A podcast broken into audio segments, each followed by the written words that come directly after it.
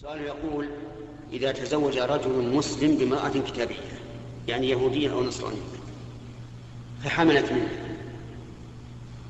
وما وبعد أن نفخت الروح في الجنين ماتت.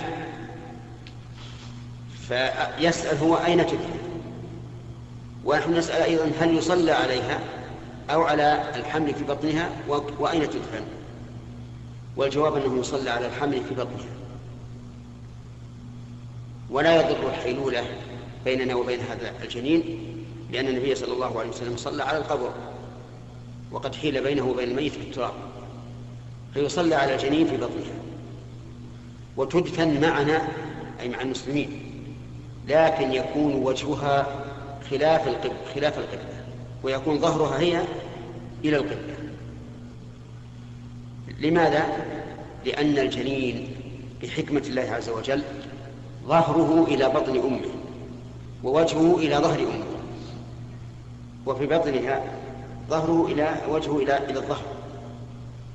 وظهره إلى البطن. الحكمة من هذا لأنه إذا كان وجهه إلى ظهر الأم صار الظهر وقاية له. وقاية له. وإذا كان ظهره إلى بطن أمه صار ظهره وقاية له. لأن بطن الأم رقيق. كل شيء يؤثر على الجنين لكن الذي يلي البطن هو إيش؟ الظهر وهو قوي يتحمل. فهذا من حكمة الله عز وجل. وعلى هذا فندفنها في مقابر المسلمين لكن نجعل ظهرها إلى القبلة إلى إلى خلف القبلة ليكون وجه الجنين إلى القبلة. عندك؟ هنا.